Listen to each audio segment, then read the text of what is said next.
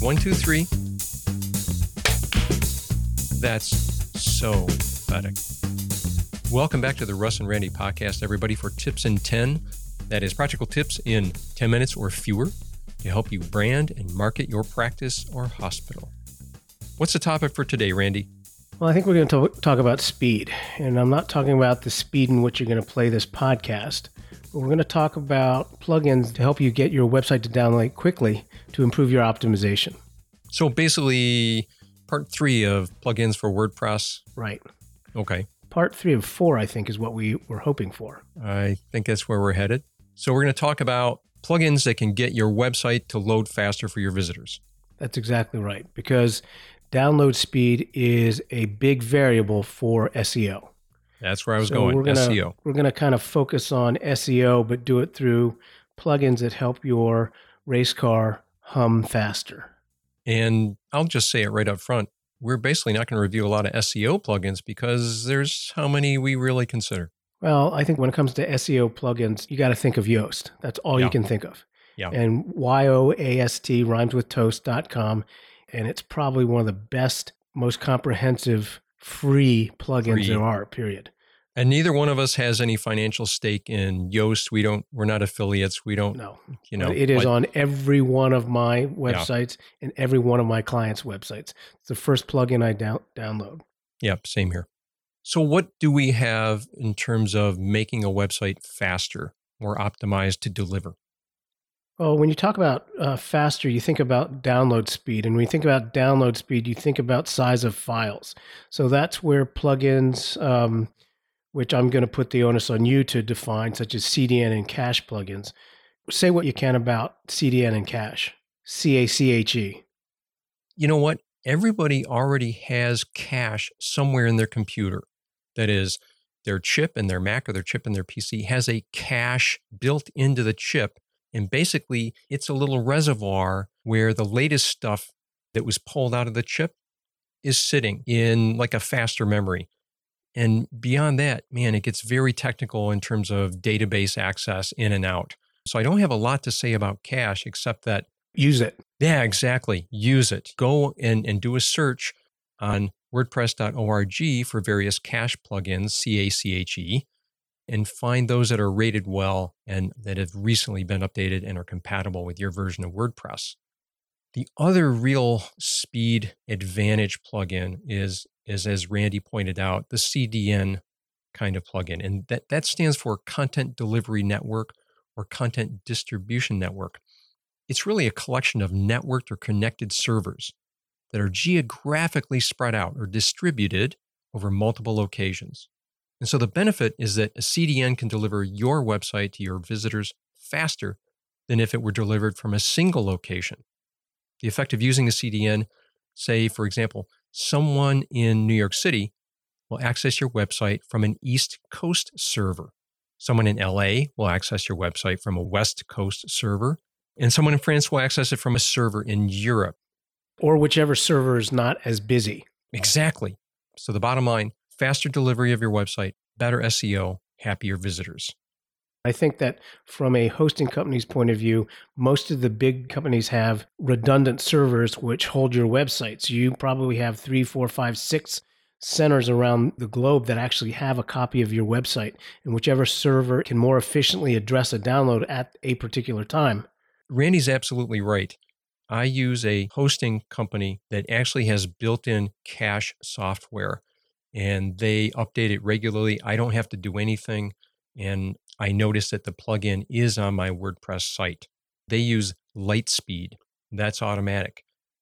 I use other hosting service providers where I have to actually add my own plugin. You know, I think an easier plugin that we might be able to explain is WP Smush. Speaking of optimization. Speaking of smushing, yeah. So, what do you use Smush for? Another way to optimize delivery of your website is to have your images smaller so that they take less time to download. The big mistake that many of us inexperienced website builders make is it will take, oh, a gorgeous image, and we'll upload that when an image of only about a third or a quarter that size is really necessary to load on the, to the web page. and you're just wasting time. You're wasting space. So WP Smush does exactly that. Smushes it down in size. Yeah, it actually it's, it's actually a big it, it's actually a big time saver. Um, I, you used to have to try and find the file which is the smallest, which will give you the the the image quality that you want. And now it's kind of brainless.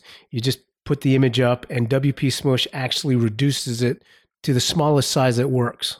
Uh, that can be a lot of work going through all your images and making sure that they're down to a certain pixel size. And what's even cooler, is you only have to upload one copy of that image up to your website, and then WP Smush takes care of the rest. It's a great one.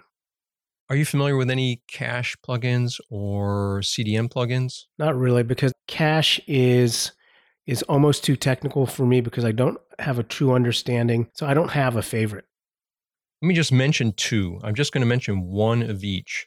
The gold standard for cache plugins is W3 Total Cache. And as Randy points out, setting up a cache plugin is often fairly technical.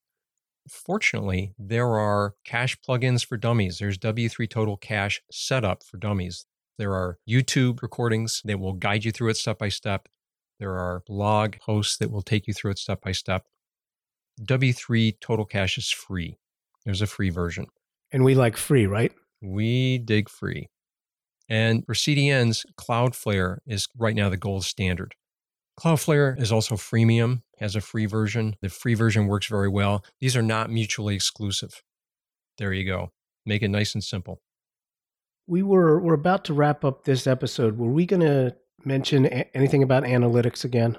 I can't remember. Does it optimize your site? Yeah, go ahead. Well, let's just let's take 20 seconds and talk about analytics.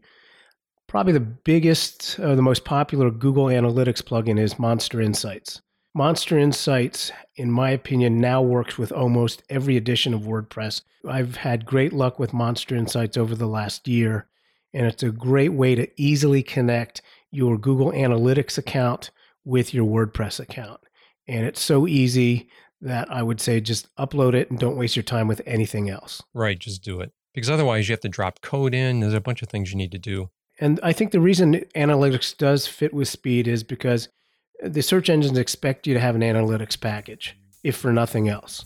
And if you don't go through the trouble of installing analytics, you know, you don't have as great a ranking score or your SEO is not as good. Yeah, you never want your website to be suspect in the eyes of Google. So this is one more way to make it legit. Cool. Thank you for visiting, everybody. Really appreciate you dropping by. Please share, please download, listen, rank, and um, how many stars, Randy? I think we're going to go with eight again. Well, we're very generous to ourselves. But if, if not, give us five. We'll see you next week, guys. Bye bye.